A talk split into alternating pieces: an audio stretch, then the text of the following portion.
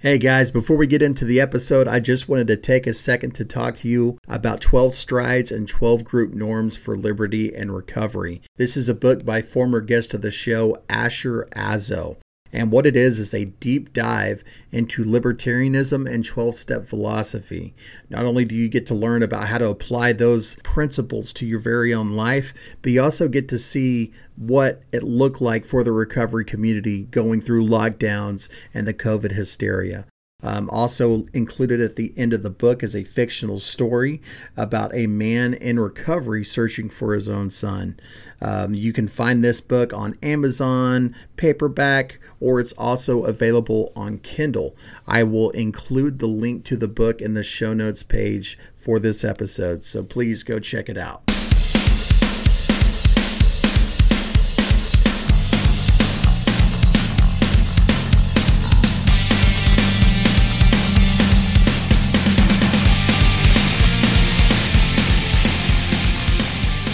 Hey, what's going on, everybody? Welcome to another episode of the Clean Libertarian Podcast.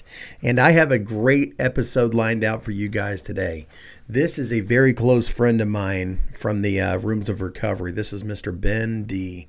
And um, I've known Ben for, for quite a few years and, and have been able to, uh, been fortunate enough to go to events and hang out and get to know the man. And he's got one hell of a story.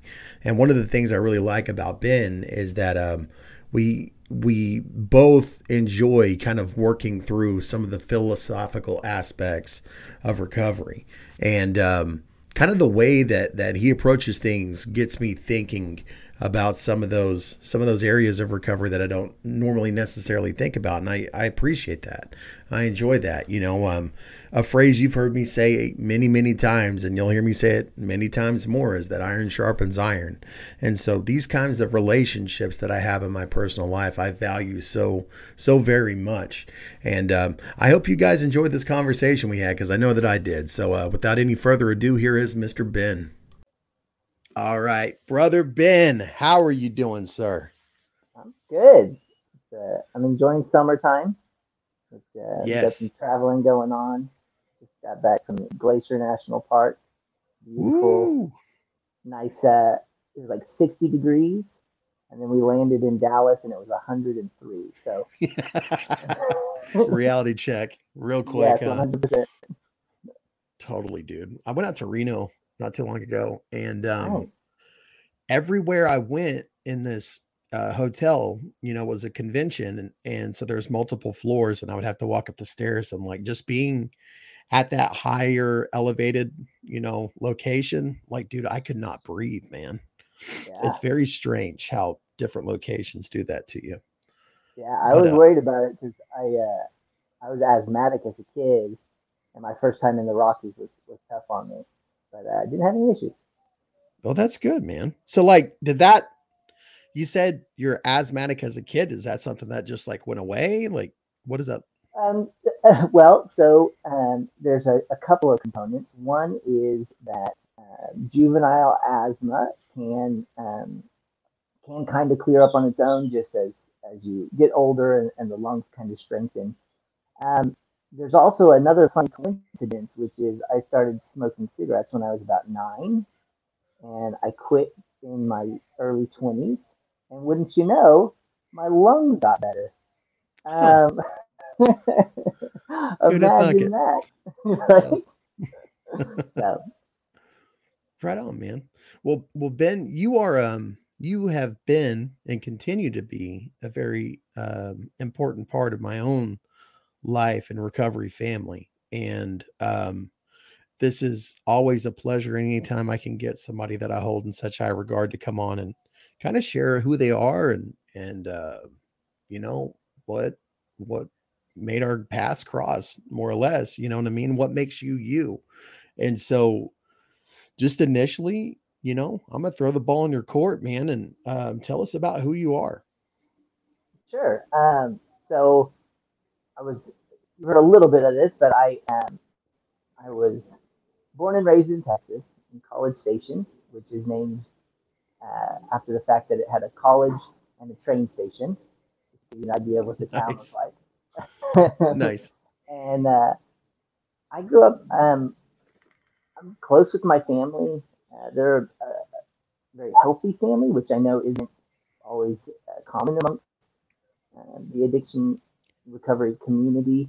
Um, but I always think it's also important to to not treat uh, addiction as if it is just a consequence of of childhood trauma, or, you know, for me, that that's not how it, it played out. Um, I grew up in a Baha'i household, which is a, a, it's a major world religion, but it's not really well known, um, as, as being a little bit uh, more recent in, in history. And while I don't prescribe to it, I do think it had a, a pretty positive impact on me growing up. And for anybody who is religious, I do think it's, it's worth uh, taking a look at, uh, even if just from a, a scholarly perspective, or, or to know about this other group of people out there that, for me, um, I can't help but, and not to offend those who are religious, but for me, often when somebody says they're religious, my brain jumps to them being self-righteous, right? And and kind of, um, I, I mean, I grew up, I still live in the Bible Belt, so uh, there's a, that kind of, you can feel that kind of judge, judgment and condemnation, and mm. that wasn't my personal experience in my household. And part of the relevance is um, it also meant that I had a, a, a drug-free household, no no recreational drug use at any time. Um, my my parents and my sisters don't drink or or engage in any other drug use, and so that's kind of how I, I started off. And um, and one of the moments I remember my my my thinking and my perspective shifting uh, actually came from uh, a DARE lesson. So DARE being drug abuse resistance education, which is also like the dumbest acronym yes. ever, right? Yes. I, I love a good acronym just as much as the other person. And I just feel like they were like, they were like, oh, look, we, we made a word. It's the yeah. worst word you can use for that. Um, but my memory is we're, you know, we're learning about different categories of drugs and their, uh, you know, the, the consequences, the, the symptoms and side effects. And there's just this like table where you can look at groups and then just go across and, and look at these different descriptions. And I was reading about them, and I came across the word euphoria. I'm in Ooh. fifth grade, so I raised my hand, and I'm like, uh, what is euphoria? And the officer who was uh, teaching the class that day, and, and that we gave quite a hard time to, uh, told me to just look it up in the dictionary. So I go to the dictionary, and I look up euphoria, and I was like, that sounds pretty great. Yeah, yeah. Um, sounds amazing, that's, right? That's a um, and and so that's, you know, at, at that point um, it became uh, interest in me. Um, I didn't have connections yet in, in fifth grade, but it became a curiosity. And while I, I know, you know, now looking back, I know that there are a lot of factors that played into me Uh, continuing to use drugs and, and that kind of fuel my relationship with them. I do think that a lot of it for me just started out purely as curiosity, right? I mean, so mm-hmm. here was this thing that um, for my logical brain at that time, it didn't feel that risky or dangerous. Um, because when I, you know, especially kind of picking and choosing what to, what drug I was initially interested in, um, it didn't seem that dangerous. And and I, I, I don't blame my, you know, twelve-year-old self. Um, looking back, it it doesn't, right? Because for yeah. me, uh, the experience of addiction, a lot of it is illogical, right? So I could not understand, you know, choosing drugs where there's not a, a high chance of, of overdosing. Um, it felt like if you were careful and showed your activities, um, that wasn't much of a danger. And and so then the the negative consequence that was less left on the list was addiction. And so you try to explain that to someone who hasn't experienced it, and it doesn't make sense. Like it, it, it never made sense to me how my willpower couldn't be enough. That mm. that if I if it was causing problems in my life, that I wouldn't just stop. Right. Um, so I felt okay venturing forward, and and um, and then we know how that story plays out. So um, occasional use turned into daily use, and and uh, exploring one drug led into exploring another, and, and the next thing I know, years down the road, um, I got to be like, oh, this is what they meant. You know, this is uh, getting that to experience this, like having a moment where I believe the I wanted nothing more than to stop using. And then within five minutes being like, no, that wasn't real, right? What I really yeah. want is the, is the next hit, you know, to to want two opposite things so strongly at the same time. I couldn't mm. have imagined that before I experienced it. And, you know, the, the other way I've, I've thought about it is, um, you hear this like, oh, I could stop whenever I want to, right? And yeah, I still think there's truth to that. The problem is uh, an addict can't want to, you know? Ooh, that's a good like point, I was, man. Yeah. I was just shifting the blame. Yeah. Um, no matter how, what was going on in my life, I, on a deep level, I still wanted to keep using. And so that took me, I, um, I got through public school. Uh, I had some issues with, with truancy, but grade wise, I, I was I was fine. I could skate by, and, and I had a sense um, that I wouldn't make it four years in high school. So I actually took the initiative to to uh, take the self-paced kind of joke uh, classes by um, whenever I could, and, and I got out of high school in three years, which then. Um, Coming off of a a crazy night, I, uh, when I didn't know what I was going to do next, I decided I did want to give college a try. So I landed myself in college, pretty well versed in the, the drug world, um, but also really young. Like, so I was seventeen, living on a college campus away from my home, um, and like the go-to expert. Right? So, gotcha. Uh, yeah. Yeah. Yeah. So. Uh, Needless to say, that didn't work out real well. And right. It started this kind of uh, pendulous swing in, of course, always identifying the, the wrong problem, right? Where mm-hmm. um, I thought a lot of my issue, it was always, uh, there was kind of an outside focus, right? So it was problems with the educational system. Well, uh, I don't need a degree. And I'm just going to go back to, I, I managed restaurants. I have thirteen years of burrito rolling experience. I can roll a really good burrito. Um, just so you know, that's ever you ever need somebody. Dude, um, I'm keeping that in the back burner for sure. Like oh, that one hundred percent will come into play. I, so um, there were some in Oklahoma for a little while, but uh, I think the last one closed down during the pandemic. Freebird's World Burrito. I started working there when I was fifteen years old, and. Um, And yeah, I can roll. I can roll a big old burrito. But um, nice. So I would I would work that job, and I was moderately happy. Um, but uh, but there was kind of a like, is this a how long could this keep me happy?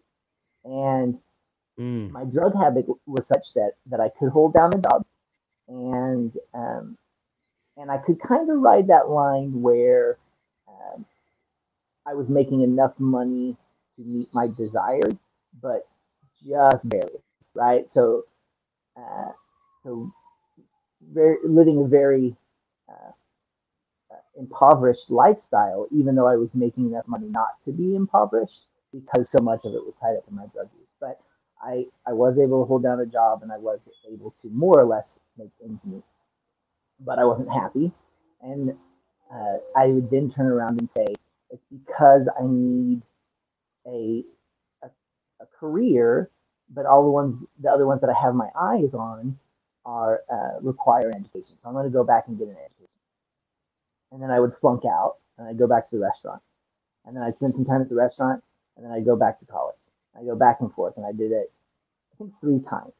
And um, one of the things that I found out is that if you flunk college um, at a public university, you get put on academic probation. And if you fail to improve your grade, um, you can be academically suspended. So uh, one, one little wake-up call for me was I got suspended from public universities in the state of Texas. Um, and I was like, oh, well, so now, now the next time the pendulum swings and I decide I want to go to college, uh, that's not going to be an option here for a little bit.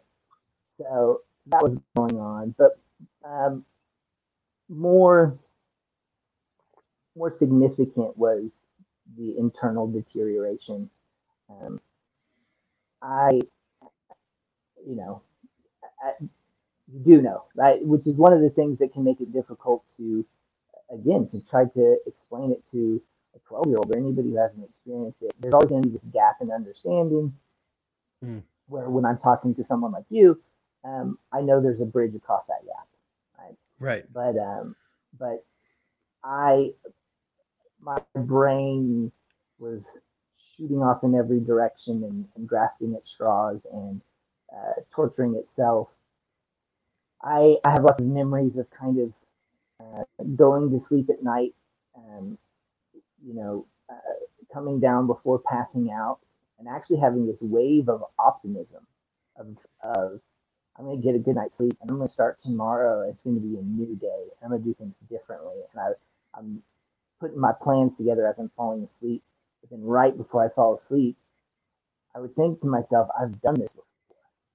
Mm, and then I that's woke the up worst, and I, man. Oh my God. Ugh. Because there was this insanity of how many times have I done this? And just really being like, you know, for a moment I believed it. And then I was staring head on at, I've, I have had this experience hundreds and hundreds of times.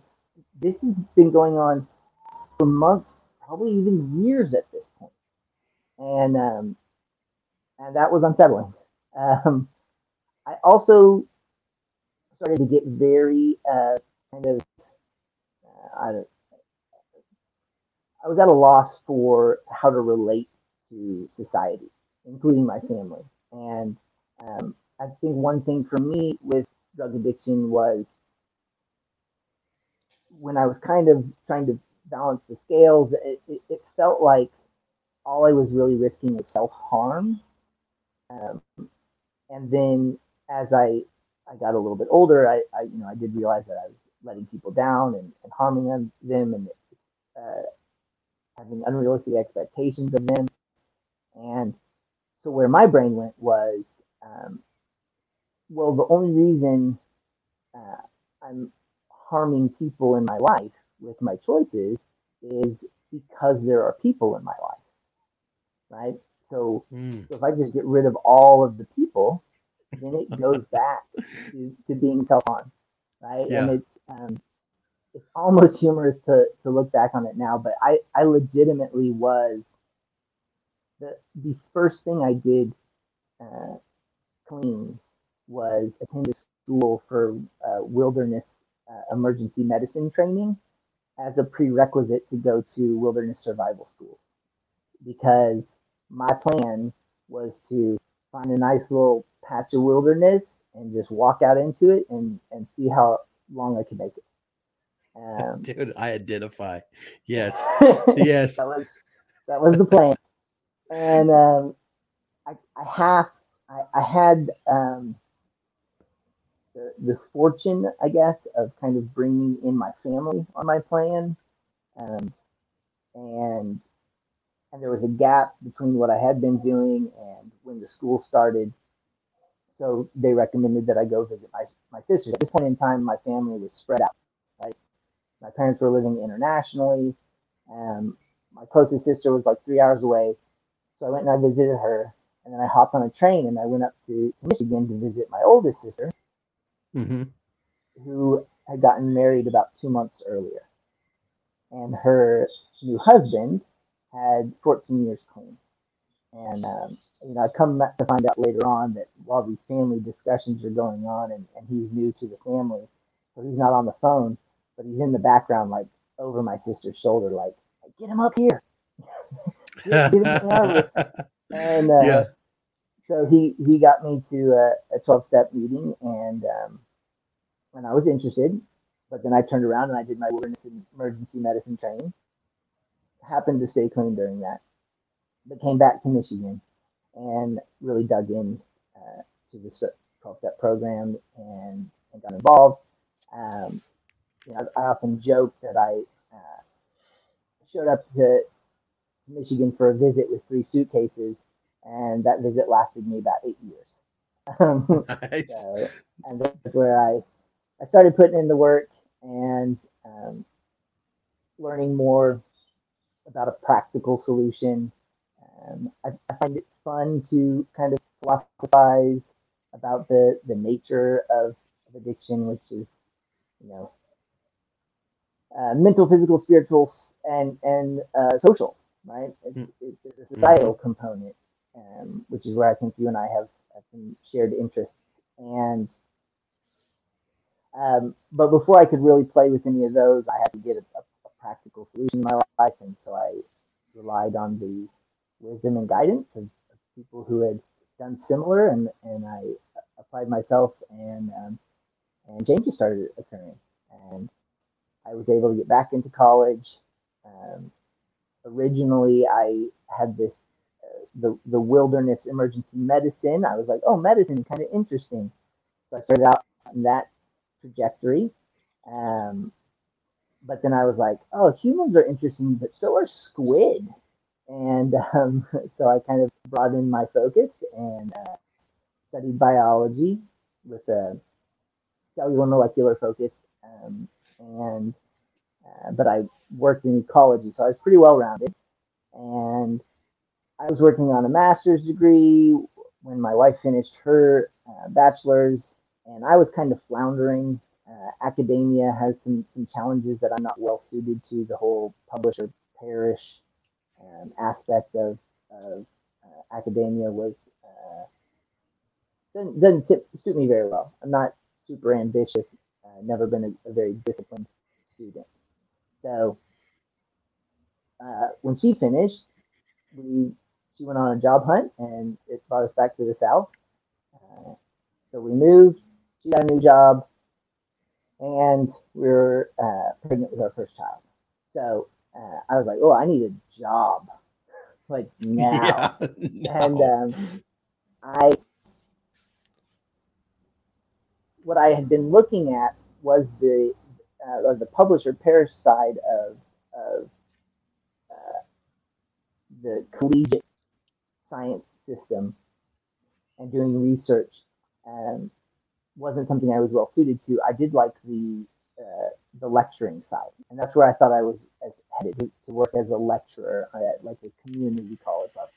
But I wasn't done with my my master's, and here we had moved, so um, I was able to uh, be uh, alternatively certified to teach on the high school level, which um, essentially means I'm in a, a, a setting where you need to know as much or more about how to teach as you do about the subject. On the college level, they don't really care that much about how well you can teach.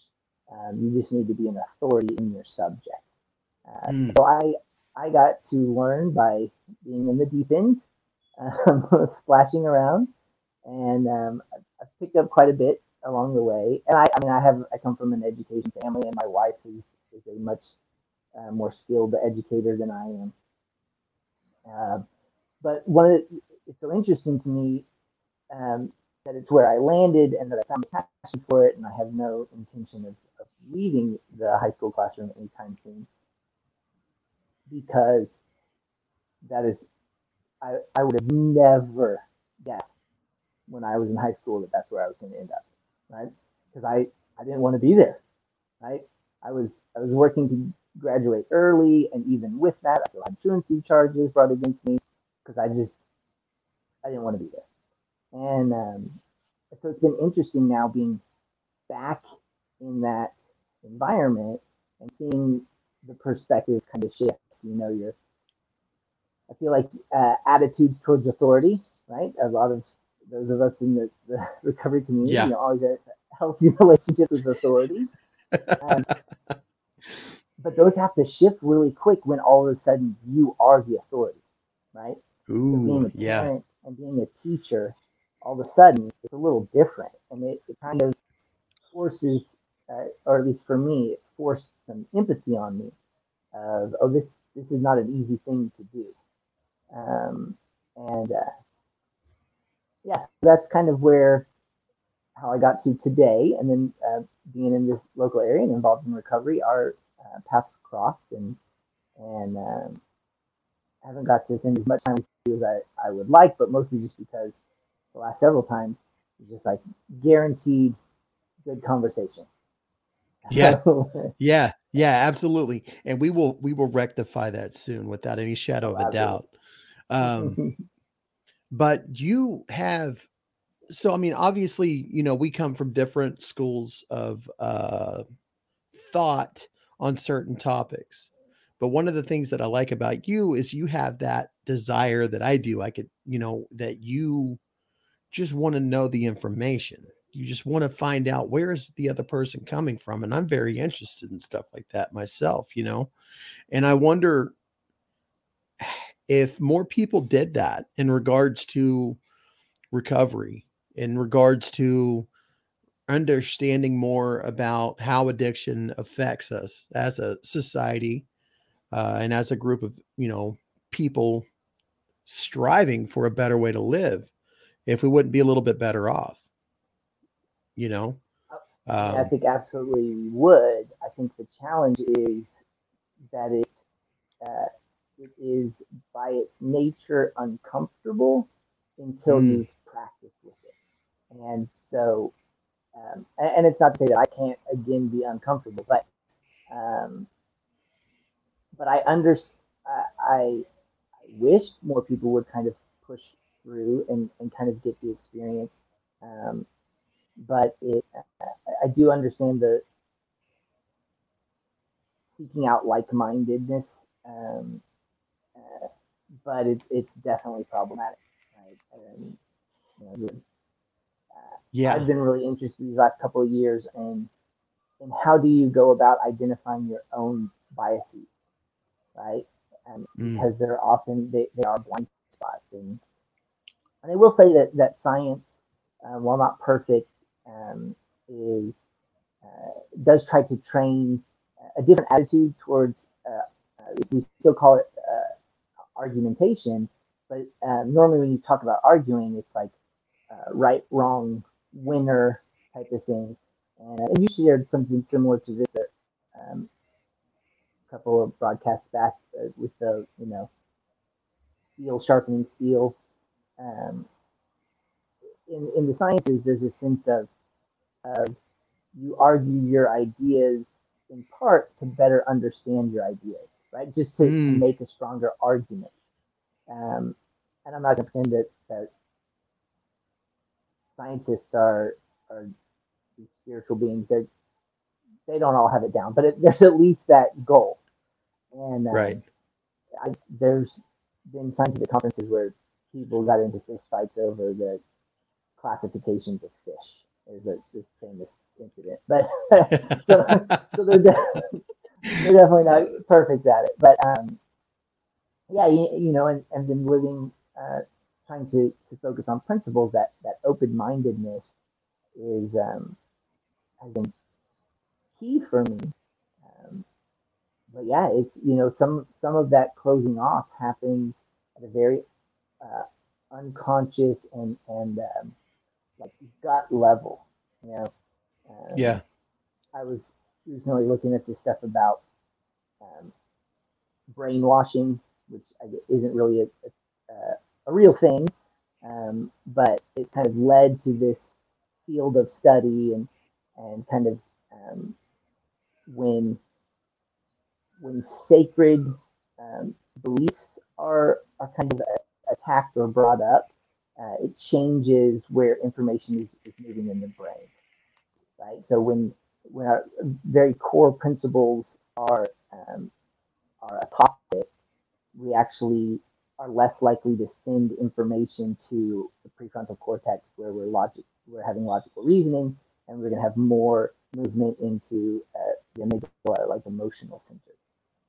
Mm. And um, and the uh, psychology and, and, and neuroscience is, is all very difficult because there's a whole lot of variables going on. But it's an interesting story, and, and one that rings true to me, which is this sense of the the counter to that is still feeling accepted, right? So so it's having um, either the, the people offer it to you, or having uh, enough like self-assurance that even if this conversation goes awry, uh, it doesn't mean that we, I'm not rejecting you as a human, right? I'm just saying, mm. I think differently than you on this topic. And as long as we can kind of express that uh, acceptance, that kind of undercuts the some of the emotional uh, defensive reaction we have to our ideas being challenged. So, yeah, man. Which is um, the the whole idea to me. So uh, studying biology, when I and I, I teach zoology, so uh, biology, but specifically animals. And one of the things that I've Uh, appreciated about that over time is, um, you know, um, to better understand my nature and how it can impact things like uh, addiction. You know, understanding my patterns and behaviors that are are leading to problematic uh, actions in my life. One thing I can do, yes, I can better understand myself, but part of that could be better understanding humans. And one perspective that that I uh, hadn't really, wasn't really well practiced at was then looking at humans as an animal, right? So, so taking the same sort of approach we have to studying other animal behavior and looking at humans through that lens. And um, and one of the things that we know uh, very well is that humans are extremely social organisms. And when I look at You know, when I was ready to walk off into the woods, and early on in recovery, when people are talking about fear, and I was still like, like I'm not, I'm not afraid of nothing. We're gonna talk about fear. Yeah. Um, and then finding like, oh, fear of social rejection is, is such a driving force for me that um, that I was. It was such a driving force that I was unaware that it was a driving force. Uh, so I I have a, a buddy who used to always say that the you know addicts aren't stupid, we're just dumb. And um I, I love so, that. Yeah. You know, for me, like one of the, the problems I we can be we can actually have such a high emotional intelligence and be so good at socializing that we can Uh, we can use it against ourselves. So one of the, the traps that I had locked myself into was the the group that I was drawn towards. Um, there was this sense of, of to fit into that group, the most appealing persona was, I don't care what anybody thinks. I was adopting that persona because I cared what they thought. Right. Yeah. So my my detachment from um, from social acceptance was actually a strategy to gain social acceptance. And uh, ooh, okay, yeah, yeah, yeah. yeah. It, took, it took me a while to kind of to see through that, um, and and I'm sure it, it still sneaks up on me um, from time to time, but. Um, Once I started to kind of accept how much of a, a part of, of uh, my being is to, to seek out other people, um, I got a little more comfortable with, with the vibe that it is in my life. Um, I, you know, there's this, so a lot of these studies um, based off of functional um, nuclear magnetic resonance imaging. So it's kind of a new field, and we can debate on how much it's really telling us, but we can now see in much greater resolution where is blood going in the brain. Yeah. There's all sorts of fun little studies that have come about, but one of my favorites is that unexpected social rejection. Um, so the way that they set this up in the laboratory is you're in an M R I and you're playing catch, right? So you can't see, but okay. you get into a ball thrown to you with it in a group of people. And unbeknownst right. to you, part of the trial is that at one point they stopped passing the ball to you. Right? So it's like there's this game of catch, pass it to whoever, and all of a sudden nobody's passing the ball to you. And what we see is that blood flow goes to the exact same location in the brain as uh, pain, physical pain. So physical pain and sudden unexpected social rejection are actually activating the same place in the brain. Huh. Um, and it is that place in the brain that acetaminophen takes effect, Tylenol. Right? So what I tell my teenagers is if you're if you're going to be in a high school romance, you should carry Tylenol in case you get heartbroken. Uh, the science will tell you that it actually will help a little bit with the uh, the initial heartbreak. So it's it's deeply wired in, in who we are. Uh, Dude, that's wild. That is right? wild right there. And there's, wow. there, I mean, there's so much evidence for it um, in, in a variety of ways. Um, us having this conversation, right? So again, um, based off of, of multiple lines of evidence, uh, speech developed as a, a social adaptation. And it makes, I mean, that it makes sense. Like, why am I talking if not to communicate to another human? But um, but we when we compare it to uh, auditory communication of, of other uh, animals, it, we, what we see is a correlation to how sophisticated their uh, their communication is, correlated to how complex their uh, social structures are. Huh. Yeah. Which I can tie back to what Um, I had mentioned to you is one of the things that interests me, which is um, so when when we talk about uh, drug policy, and, and you and I have talked before, and I know that we share similar opinions on some things. We may have differences uh, differences in opinion on, on how to get there, but uh, I think that we have pretty similar vision of where we would like to see uh, society and culture uh, shift with. For sure. Which is, I think, a big part of it is um, risk mitigation, right? So yes. when I, as a, a, a adolescent, decided that it wasn't that risky, I was wrong because I didn't know, I didn't really understand drug addiction, and um, there were elements of it that, that had I known, maybe I would have assessed it differently. So. With my family not using drugs, I I felt like a black sheep, you know, that this was something I decided to do, and, and I uh, very much kept hidden from them. And so as it became more of a part of my life, they became less a part of my life.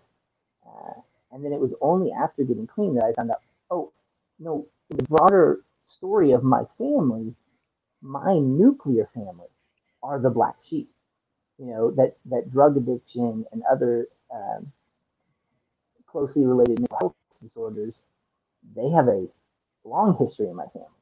And, mm. and I don't think that would have tipped the scales for me, but it, you know, that was information I didn't really have. It was looking at it as uh, a mental health disorder that uh, does have some uh, familial trend, and I'm in a family that suffers from it.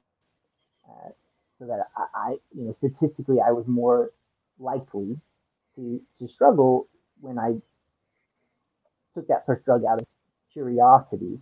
Um, and so, you know, I'm not to judge what other people are going to do with their lives, and, and my experience won't be other people's experience. And, and some people will have positive experiences with drugs. And, and I, um, on my good days, I don't hold that against them. On my, on my man, days, I'm, you're a better man than me, because like, I, well, I, I don't want to say that I don't have those good days too, but I do I feel didn't say they were awesome. Okay. Fair, fair. Uh, like, I, you know, I, I, that just brief pang of jealousy one hundred percent that somebody else can dip their toe in that water, not have any negative effects, and not have that obsession just ruin their lives. Um, I, and well, this is interesting because I, I don't think that this is uh, maybe, maybe not white held uh, approach to it, but for me, while as uncomfortable as that jealousy is, I would rather have that than assuming they're headed towards ruin. You know, because the, the other the other perspective on it was, oh, it just hasn't gotten me yet. You yeah, know, man. I, I had periods in my life where it wasn't that problematic, right? And yeah, um, you know, one of my first mentors, he, he talked about addiction a lot as a memory uh, memory disease, where that's what I remember. This period of my life where the consequences hadn't built back up, and, and those are the memories that my brain uh, recalls most often, and I want to trick myself into thinking that that's what I would return to, um, when I no longer believe that's that's the case. I that's I'll return to that torturous falling asleep at night and with a bag packed, standing on a railroad planning to walk out into the wilderness. Right. Um, but uh, oh yeah, jealous one hundred percent. And that, but that, that is a good point, you know, like, you know, that, um, and I, I would have to agree with that. You know, I, I would much rather take the jealousy than, than the other side. And, and I'm going to admit it, man, like for a, um, particularly before I even started this podcast, I had that thought. My, my view on how the world recovers was vastly different than it is today. You know, I was a very much so abstinent only type of person, you know, and having had the conversation that I've had on this show has forced me to evolve and forced me to get to that place where it's simply just jealousy, you know, and it's right. Not like, you know, waiting for the other shoe to drop for somebody.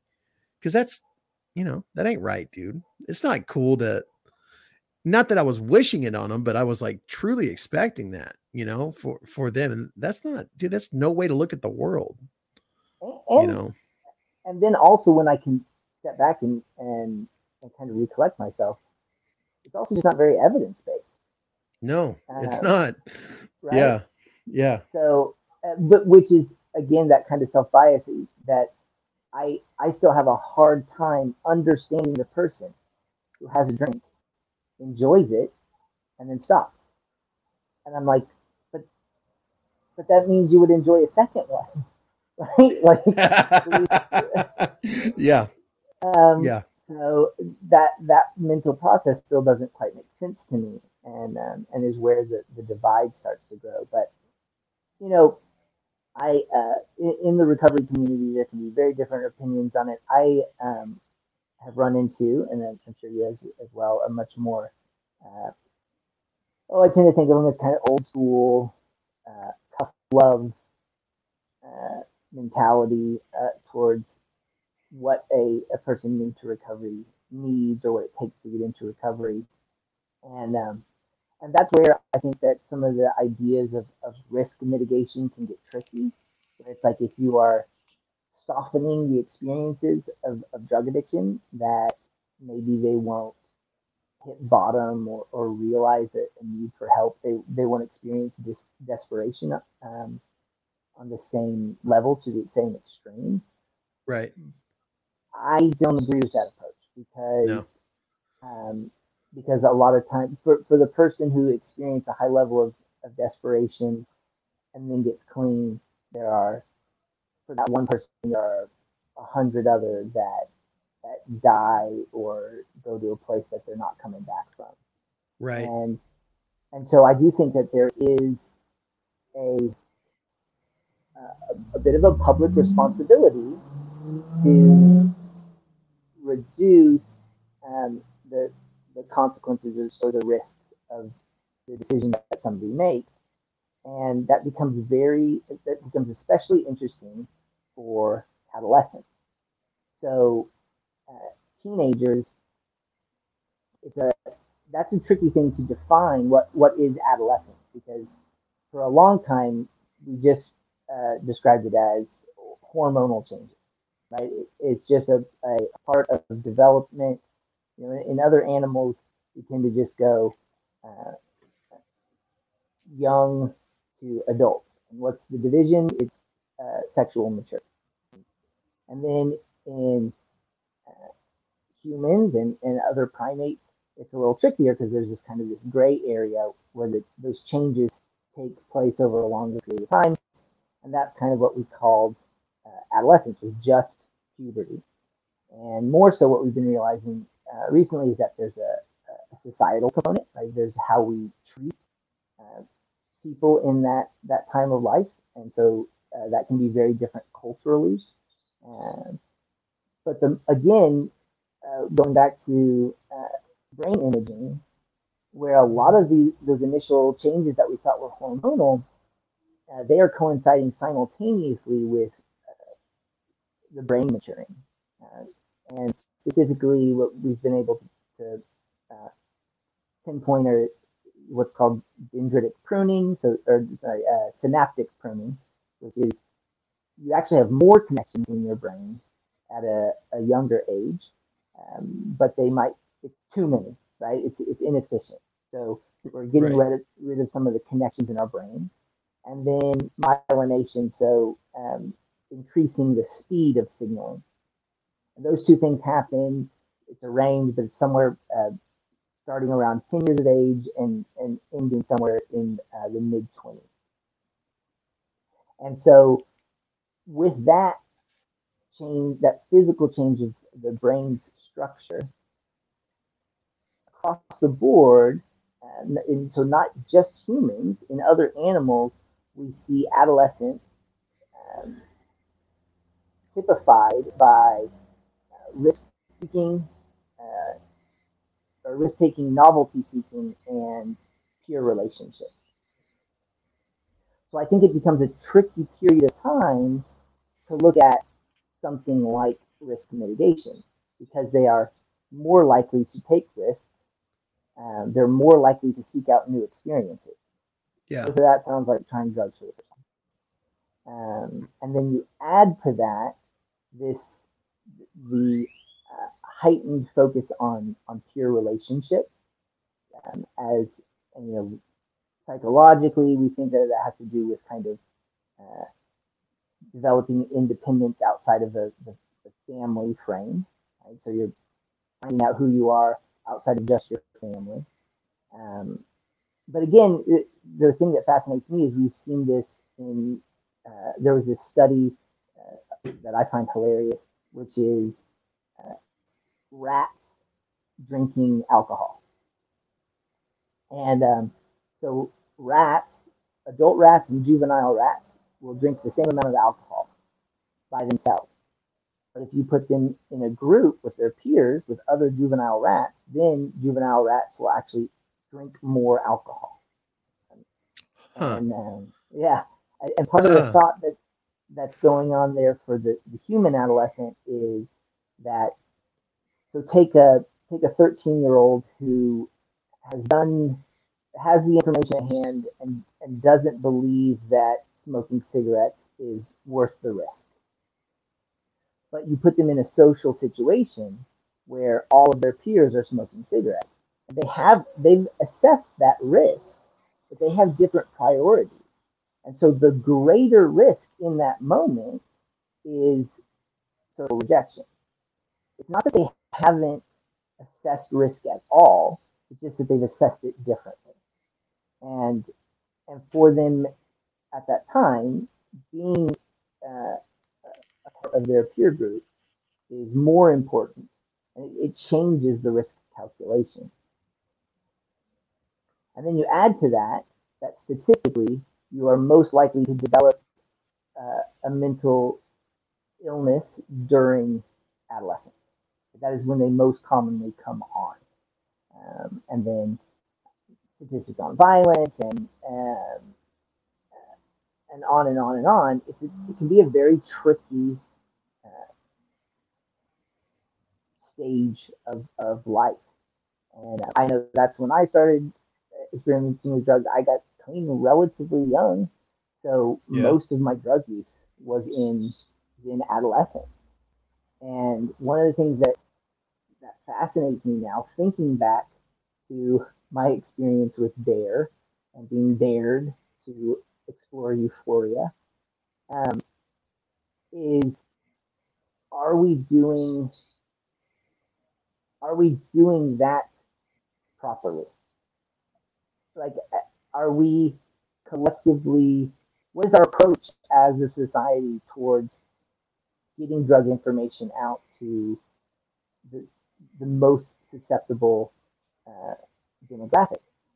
And, and that's one of those questions where um, I, I think I can say that we're not doing the best we could, but I also mm-hmm. don't know uh, a first step towards improvement.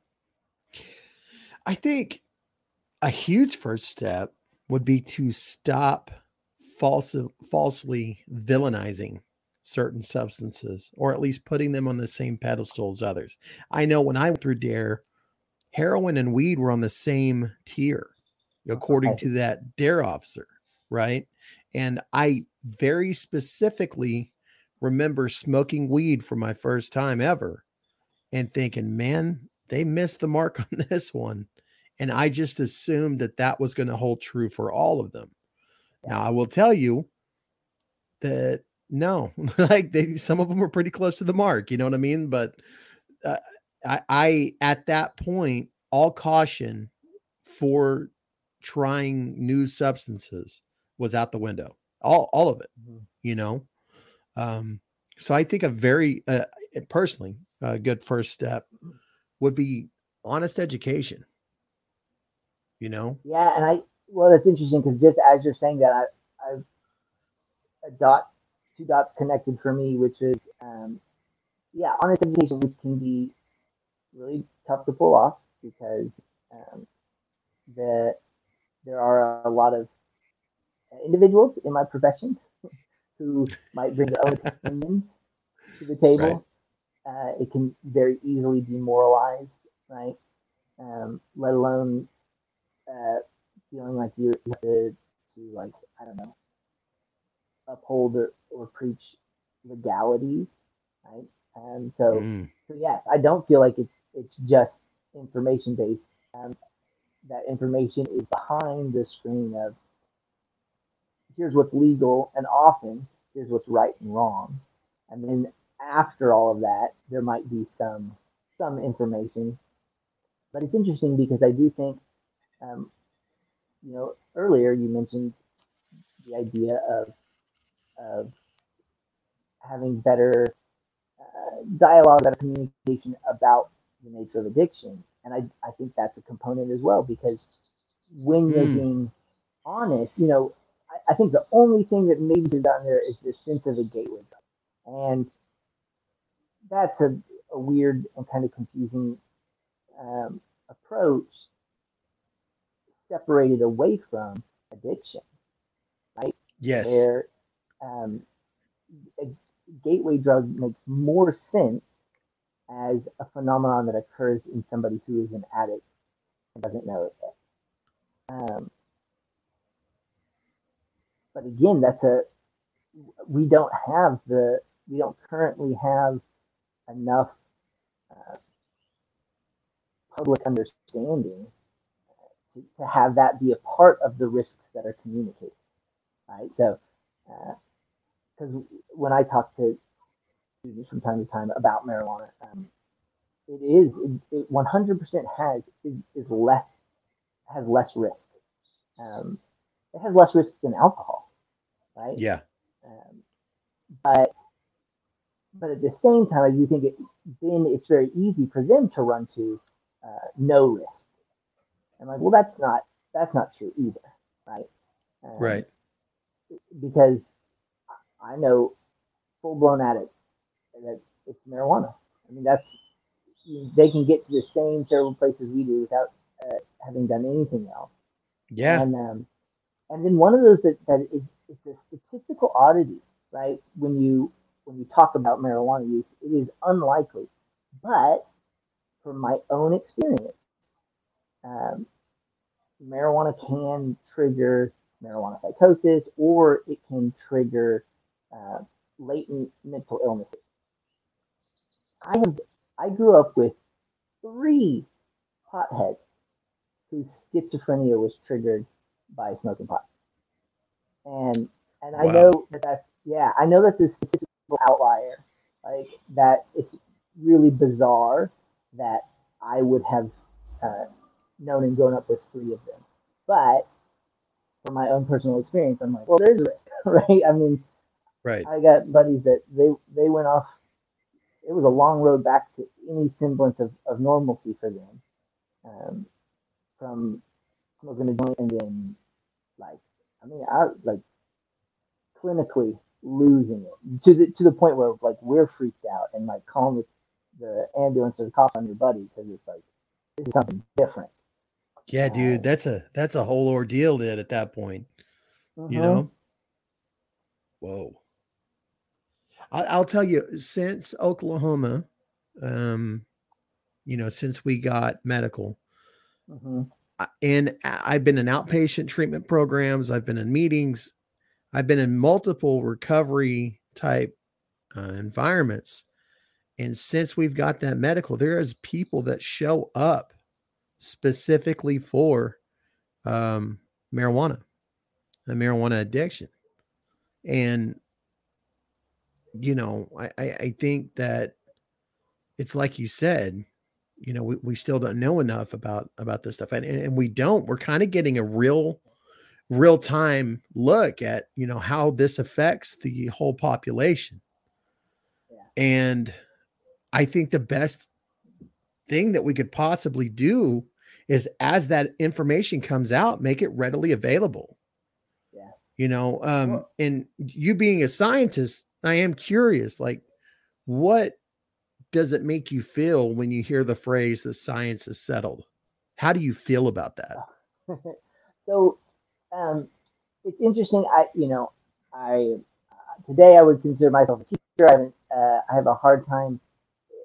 You know, um, one of the other interesting, like, social artifacts from running with the the subculture that I did and the uh, the age I did, and I, I'm willing to bet that you had a similar teenage experience. But um, the the like the worst thing you could be in the world was a poser.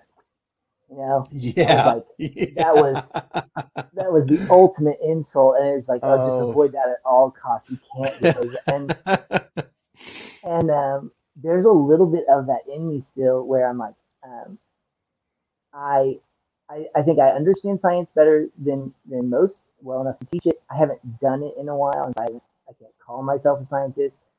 It's um, my personal take on it is, like any other uh, institution or, or approach to thinking, it is imperfect. But where it's different is it really tries, right? It it really tries to be objective and to, uh, so without getting lost in, in the jargon, uh, this idea of, of likelihood of recurrence, right? That's that's what we build on, is something that is, is likely to recur. Uh, every time yeah. you do it, it is always the outcome, and so that we can say that this is this isn't my view or your view. This is what will likely reoccur, and um, so you get into empiricism and, and experimentation. But um, just like the recovery community has a communication problem with the broader community, uh, the sciences absolutely does as well. And when you When you talk to and interact with, like, really like in the trenches uh, scientists, there is a, uh, they are some of the most uh, skeptical and questioning individuals where, where nothing, like almost nothing is settled, to the point where it's like, okay, ease up a little bit, you know, like, right. like they're, uh, they are ready for everything to be uh, t- turned over and like, oh, we were wrong about everything. Um, yeah. You know, it's, it's a fluid field of, of constantly um, uh, of changing ideas. And um, one of the hopes is that through education, some of that can get across to students. Because I will say one of the challenges for me for switching to uh, public school and the younger age group was um, that the students don't choose my class. They do for zoology, but in, in my biology classes, every high school student has to take that class. And at first I was like, I don't, I don't want to do that. Um, I've, I've gone a full three sixty on that. Uh, no, full one eighty on that, where uh, I'm like, no, I do want to do that because scientific thinking um, done improperly is it, it's somewhat weaponized, right? It's thrown at the populace as um, this is how you have to think about that because it's what science says. And um, there's a man, science, it takes normally a, a couple of decades before we feel confident, any level of confidence in what the evidence is saying. And a lot of that can then be turned over. But uh, flashy headlines get out to the general population long before the scientific community has reached any any sort of consensus. Um, and then unfortunately some things that there is general consensus on um, can be rejected if they challenge a, a core belief, a, a sacred uh, belief for individuals. So it, it's another one where it's tricky. Um, there's uh, a phenomenon in relating to the uh, general public called the, the Sagan effect, Carl Sagan, where scientists have, they, they career-wise, they have to walk this, uh, unfortunately, tricky uh, tightrope where uh, Carl Sagan was, was a very well-respected scientist in his field. He, he, was, he did the work. He was a scientist. And then he started writing and, and becoming a science communicator. And um, sometimes to get points across, um, you, you know, he might venture into a field that he's not an expert on. He might water something down for ease of explanation. Uh, and he drew a lot of uh, kind of back, backlash from the scientific community of being slightly unscientific. And mm. so they call it the Sagan effect because um, for to be in the scientific community, you want to be extremely rigorous. But that creates an inability to communicate with the uninitiated, right? But mm. if you work on being better at communicating with the, the lay public, then you might get ostracized by the rigorously scientific community. Um, and I, that's an, another just unfortunate component um, to kind of uh, have these conversations um, that are a little bit more more informed, um, or at least have that perspective, have that scientific perspective as part of of the dialogue. Like, I, I wonder if we couldn't, you know, find some way to bring forward that information and just have that, you know, uh, unspoken understanding somehow to, to say like, look, you know, we're, we're still learning about this stuff, but here's where we're at currently.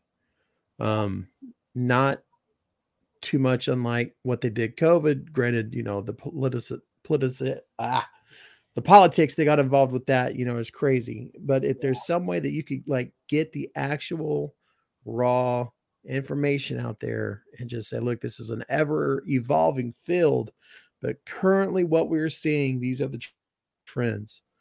Um, surely that would yeah. be a damn sight better than the bro science that we see. You know, I mean, I remember the first time I did heroin, the guy who gave me heroin said, "Hey man, as long as you don't do this shit for more than three days in a row, you won't get dope sick." And that was gospel. You know what I mean? That was gospel to me at that point.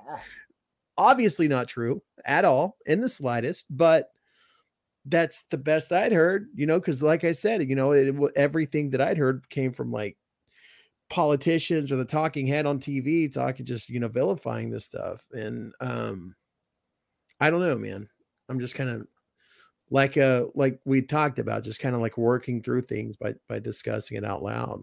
Um, Absolutely. Well, and you know, one of the things too, that go here uh, where some scientists, some scientific thinkers Uh, might disagree with me, but what I hope to get across my students, I know that I often don't because they've got a lot of other things going on in their life, is, right? Um, they don't need to know the parts of a cell, right? I teach it to them, they get tested over it, but that's not what they need to know. Um, they need to have the ability to evaluate a claim that somebody lays at their feet, right? Ooh. To be able to say, um, that's a conclusion you're drawing based off of some data. Could I see the data? And maybe maybe I disagree with the conclusion. Um, how strong is the data? How many studies have been done? What was the sample sizes? Um, you know, what type of, of evidence is it? That's what I would like to see my students leave high school with. Um, the uh, ability to, to kind of um, challenge without becoming uh, aggressive, much what we've been talking about. Have a good conversation without uh, automatically being at arms, right? Um, and also to not be so offended when somebody challenges your your line of thinking and asks to see your data or your evidence. Right. But the other thing I tell them too is that um, science has uh, it's a part of, of my recovery, right? It's um, it, for me, recovery is in part about kind of getting this view of the world that works for me, where I can spend most of my time content or even happy, and I can give to others, and um, and that worldview, like science, that changes and shifts with time, but also that um, science doesn't stand by itself. Right, it's it's one piece of my worldview.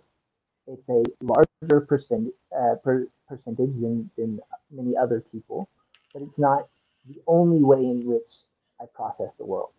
And um, when you really want to talk about kind of being, uh, for me, another big part of becoming comfortable talking with people that have a different perspective than my own is that I might hold views that are contradictory, right? Like, and giving myself the freedom for that, to, to have beliefs that don't entirely make sense, but um, hold to them. I, I think that's a part of recovery, because if I was just going off of evidence and statistics, then um, it would have been really difficult to be hopeful in early recovery. Right. Because my, my own experience was, I'm going to keep using drugs even when I think I'm going to stop. And the statistics say most people who have addiction continue using drugs. And um, and so I couldn't have a completely analytical scientific approach to that. But I do like it to be a, a part of my worldview. And so you brought this up. I'm a, I'll take this as a segue into an example where um, science, I don't know if it means anything to anybody else. It, it makes my life just a little bit richer.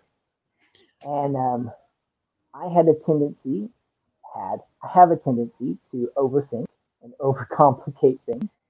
And it had to be pointed out to me in early recovery that the, the most important thing first is like, let's get clean. Let's do that. Right. Figure out how to do that. And then uh, a little later on down the road, if you want to wax philosophically, uh, go for it. Right. Um, you know, it, in that regards, for me personally, science tells us a lot of really interesting things, but it's not going to change the, the reality of experiencing addiction. And um, I don't think it's drastically going to change how how some people will have to approach uh, recovery. Um, there might be more options, but I think some people are going to have to choose a solution very similar to, to what you and I have done. And mm-hmm. um, so one of the things that I, I got into this, it had been gnawing at the back of my head. And the first kind of like turning point um, was this, uh, went to a, a meeting, go out to eat afterwards, uh, to fellowship as, as you should.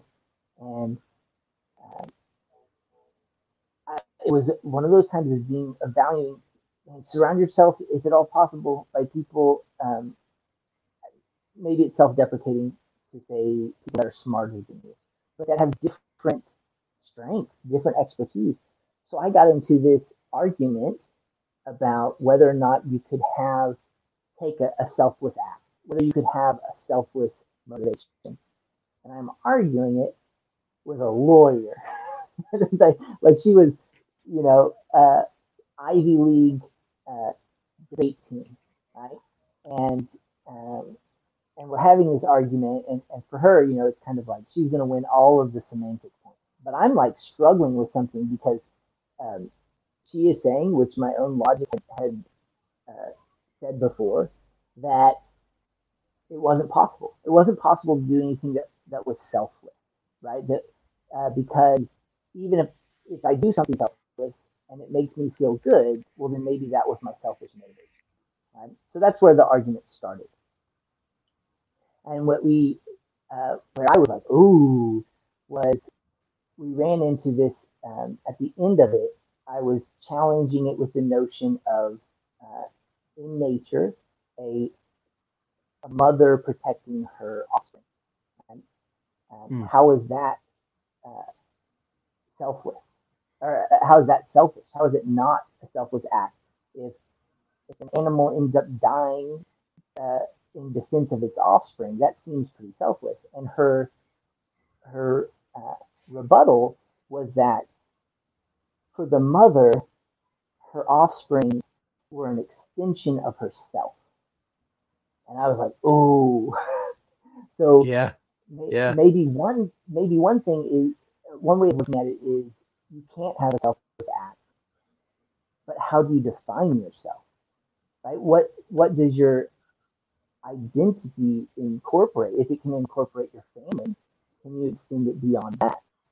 Um, and in the sciences, there's some interesting work with that. You know, there's uh, we're not as, as well defined as we like to think, um, but you know, we're a part of a society, we're a part of an ecosystem, we're made up of uh, trillions of, of individual functioning components, so on and so forth. But the other place that science stepped in that I found fascinating was um, this.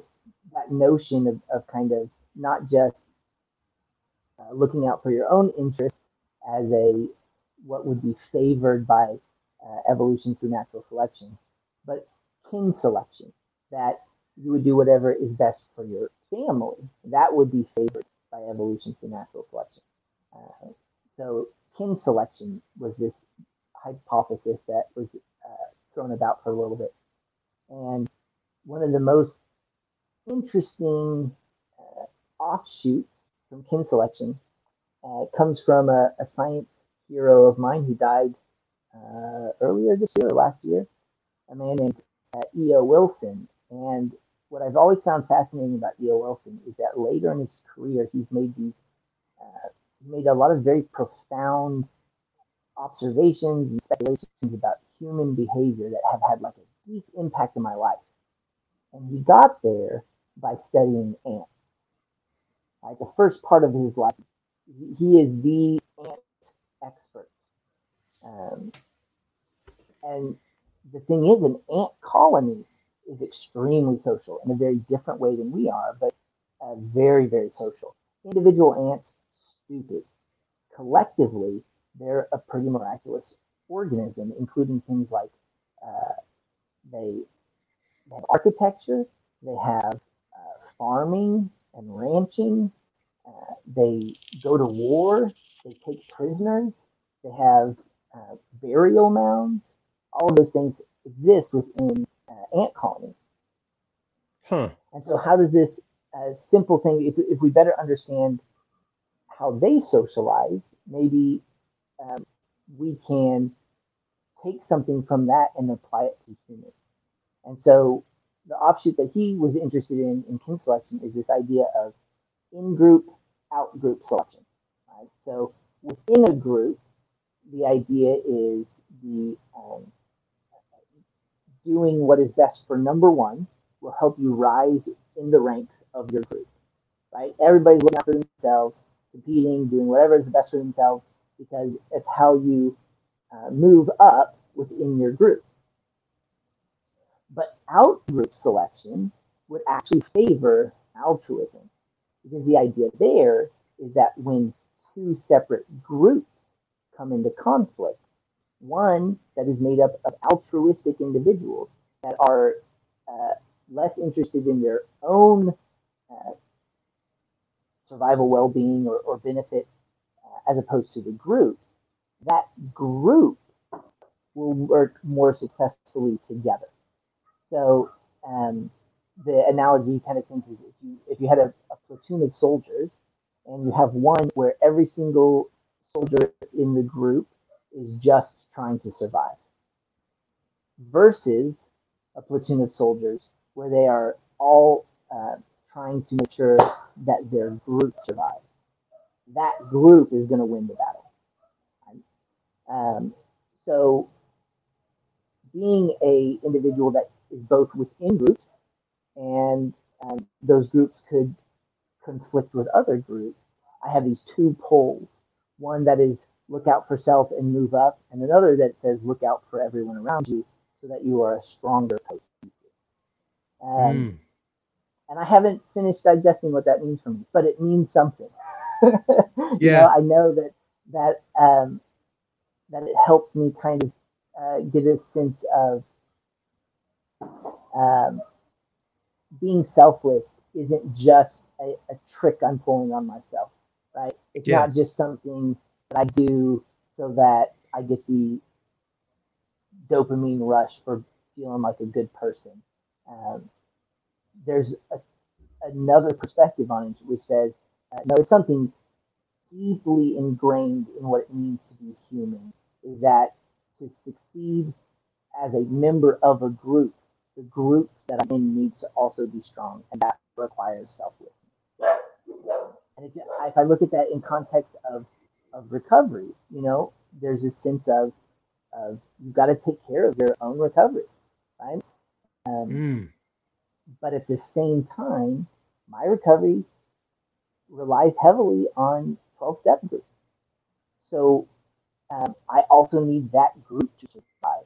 And so I I want to balance those two things. I want to balance what is the best for my personal recovery, what is the best thing for the recovery community. Yeah, dude. So like that is a, um, that's a really, really good point, you know, um, especially in the rooms of twelve steps, you know, like that, that is one of the traditions. Personal recovery depends on twelve step unity. You know, that's, that's part of it. Um, And I can see that in my life as well. Like I, how well I'm doing as a, as an individual, as a person in my own personal journey of recovery is heavily reliant upon how well I'm helping other people do the same. Um, and I'm not saying that like, you know, every person in recovery obviously has to follow on that, that, that line, but certainly for me, it's very true. So that altruism is actually It's it's outward, but it, just as much as it outward is is outward, it's also inward. But I mean, when you look at your fellow man as an extension of yourself, yeah, dude, this is radical. And I'm going down this rabbit hole now. Like you've got well, me I've, on this thing. I've, I've been in that rabbit hole because, again, you know, it's one of those where um, so part of the logic there is like, okay, so I'm saying that altruism and recovery is important to me because it helps the recovery community, which then helps me, which goes back to that first argument of there's no such thing as a selfless motivation. Right. But what I get from what I what I get from being interested in the world around me and from Ants is that uh, sense of, okay, but it actually only works if it's selfless, right? So, mm. so I don't get the personal benefit if it was uh, a selfish act. Right? Uh, yeah, you could argue that that my selfless acts will benefit me individually, but outgroup selection is arguing that um, the, the group does re- rely on a selfless act. Um, so it, it does have to be for the group before it can turn around and benefit me as an individual. Mm. You brought the stanky cheese, man, with you. This is the good stuff. I like this, man. I'm going to rub on this one for a while. This isn't something that gets solved today. Like, this is something I'm going to walk away with. And, and so, and for me, one of the things that um, a, a life without drugs has, has afforded me is uh, to sit with an idea and, and be able to come back to it. You know, like, my brain was all over the place. I would, I would think in circles. My thoughts wouldn't actually lead to anything. And, and I think about something like you doing this podcast, where I remember one of the things that I felt like I was losing was uh, my own creativity and membership in this this uh, subculture of very creative individuals. Mm, yeah, yeah, yeah, yeah. Um, my a good friend of mine early on in recovery, uh, very uh, creative individual. He's a, uh, a writer and a literature professor, and his point was, if you look at the word creative, a lot of drug addicts feel creative, but they don't actually create much, right? They don't actually have the ability to follow through and make things Uh, that might be imperfect and put them out in the world and and um, deal with their insecurities. Uh, are there addicts who can do that? Absolutely. But there are a lot of us who, who, could, who just felt creative, but didn't actually have the self-discipline to turn around and create. And mm. I have a hard time thinking that you would have been able to pull off a podcast. And oh, hell no. Kitchen, right? Hell no. Hell no. Yeah, um, yeah. Yeah, man, that's that's good stuff. Let me one last one last question before we, we start wrapping us up. Oh, I'm ready for it. I I know the question, and I'm still not ready for it. Dang. Well, not okay. that, not that one, not that one oh, yet. Okay, one but before that. One. A, okay. th- yeah, one before that one. This is just one. So the prevailing school of thought in um, professional uh, mental health and substance abuse services at present is that the opposite of Uh, addiction is connection. What do you do? How how valid do you think that is? The opposite of addiction is connection. It doesn't ring true. My, right? Um, I I might have to sit with that for a little while just because of. Um, uh, but I can tell you my gut reaction, which is. Um, there were times in, in addiction where I felt very connected. Yes. Um, I felt yes. connected at the, the dope house. Um, that was part of what pulled me further into it. Uh, yes. Now, did that? Did those groups always fall apart because um, the individuals need to get high? Eventually, trumped all. Yeah, sure, but uh, but connection was a part of it. And then I also think about codependence, um, which uh, many addicts struggle with codependence, and codependence is like being overly connected or unhealthfully connected. So um, I it feels like a desire to simplify something that may be too complicated to simplify. I could, it would have felt better to me if you said something like the opposite of addiction is healthy connections. Maybe Right. Um, but yeah, I don't. It didn't. Uh, it didn't feel like a. Uh, oh, that's that's well said. Right, right. It, it sounds. It's one of those things that sounds slick, but mm-hmm. for those of us who speak that hip, slick, and cool language, you know, we we it, it just it sounds um, false. At least oh, you know. I it, you- once I wrote, it, it was kind of. I came to the same conclusion that you did is a positive connection. Maybe, you know, yeah. maybe a positive, connection, but I can tell you right now, um, I have narcotics to thank for my ability to be social because I did not have that. I was very painfully shy and just did not know how to communicate with other people. It was in dealing with those different counterculture groups And, and, you know, having to, in order to obviously, you know, maintain my addiction, that I developed that connection, and through that connection developed a social skill set, you know? Um, so yeah, I, I just, I wanted to hear your take on it though. You yeah. Know, and I will say, I, I was once very interested in, in opposites. And so now I'm like, okay, if I don't agree with that, what would I say is the opposite of addiction? Oh man, nothing is coming to me. Because I wouldn't say that recovery is the opposite of addiction. Uh, there's too much overlap there. Um, I would yeah. say moder- moderation. That's that's the closest I've come up to with it. Is moderation is the opposite of addiction. Hmm. Well, that gave me some some juice to sit there. Um.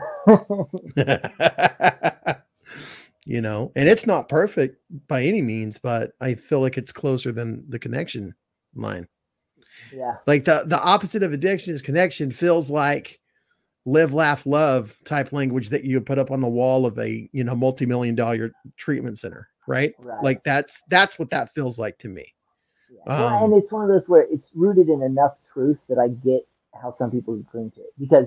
For sure. Definitely, it can definitely be a part of escaping active addiction, right? Right, right. Um, but but if you're talking full on opposite, yeah, I'm not I'm not there. Not there either. All right, man. Well, Ben, let's get to the question that you may or may not be prepared for. And that I is knew was coming and what you knew were coming. Yes. Yeah. So um, I want you to take a second to address that person in the audience who may or may not be listening, who is struggling to find a way out of addiction, particularly that hyper intelligent addict who is out there, who is struggling with, you know, finding that way into recovery. All right. Um, so surrender was something that took me a while to, uh, to understand on a personal level. And for the hyperintelligent, I think one of the issues was I had thought about my my life dilemma from every perspective I could, and I didn't see any answers, which then meant it was pointless to ask for help. Right? If no help was available, why ask? And what I'm saying is the asking can bring relief, even if help doesn't follow. Often you'll be surprised mm-hmm. that there's help available uh, you were unaware of. But even if you're right and there is no help available for you, asking brings relief. Um, so if you if you have any inkling that you might need help, um, but just don't really believe it, it will uh, it will actually come to fruition, uh, ask anyway, because what's the harm? Um, you feel foolish, um, so what? Just take take that. Uh, ask somebody for help. Um, and then I, on a practical level, so much of early recovery, getting clean is feels mysterious to me. I have yeah. the, I have a better grasp on staying clean, um, getting clean. I'm like, oh, I don't know. I, I don't really know. The only bit of, of practical wisdom that I cling to um, is, is that whole idea of um, break it down to, to to five minutes, right? Use use procrastination to your advantage, and just tell yourself, I'm just going to wait five minutes. Mm. And then at the end of that five minutes, try to wait five more, um, and, and do that as, as much as you can, uh, knowing that that it will shift. If you put in enough time, uh, the landscape does shift, and, and that five-minute plan uh, is not a lifelong commitment. Mm. Man, that's good stuff, brother. That's good stuff. I sure do love you, Ben. For real. I got you. Um, you know, we you you'd mentioned it before, and you because it's it's a common phrase that I like to talk about. But you know, iron sharpens iron. Um, it's because of individuals like you in my personal life that I'm able to continue down this road. Um, particularly individuals like you who like to entertain some of those batshit crazy ideas that we get in our head. Um, that's important to have like-minded individuals in my life. And I'm just really grateful that you'd take the time to not only hang out with a chucklehead like me, but also come on his podcast and share your own story. Oh man, I loved it. I'm flattered to be invited on, and, uh, and I will leave feeling sharper as well. Right on, man. Well, anytime you want to come back on, buddy, you just give me a ring. Will do. All right, brother. Have a good night. You the same. All right, there you go, Ben. Thank you so much, brother, for coming on. Uh, thank you guys for listening. And you know, there's there's a lot of information that's there. Um, if you do not have a, a friendships, you know, that bring value to you uh, in the way that like Ben and, and others in my life bring value to me, like guys, go out and find that. Like that is such an important part of the human experience. You know, um, as you know, Ben kind of pointed out, and we both discussed, is that humans are very social creatures. You know, that that is a biological thing within us that we need and, and crave. And so, um, yeah. Anyways, uh, thank you guys for tuning in. And I hope that wherever you're at, you're having a fun and safe fourth of July. Uh, enjoy this weekend, man. Go out there and, and find that freedom in your life that you have. Find that liberty. Hold on to it and appreciate it. And most of all, just be safe. And um, I'm going to bring you guys into the song of the day. This is a really fun kind of like old folksy type of, I don't know. I don't even know how you describe this genre, but I really enjoy it. This guy's name is Nick Shoulders, and the song's called uh, Snakes and Waterfalls. And I don't know, man, I really dig it a lot. I hope that you guys do too. Um, like I said, have fun, be safe out there, and we will see you guys next week. Big love.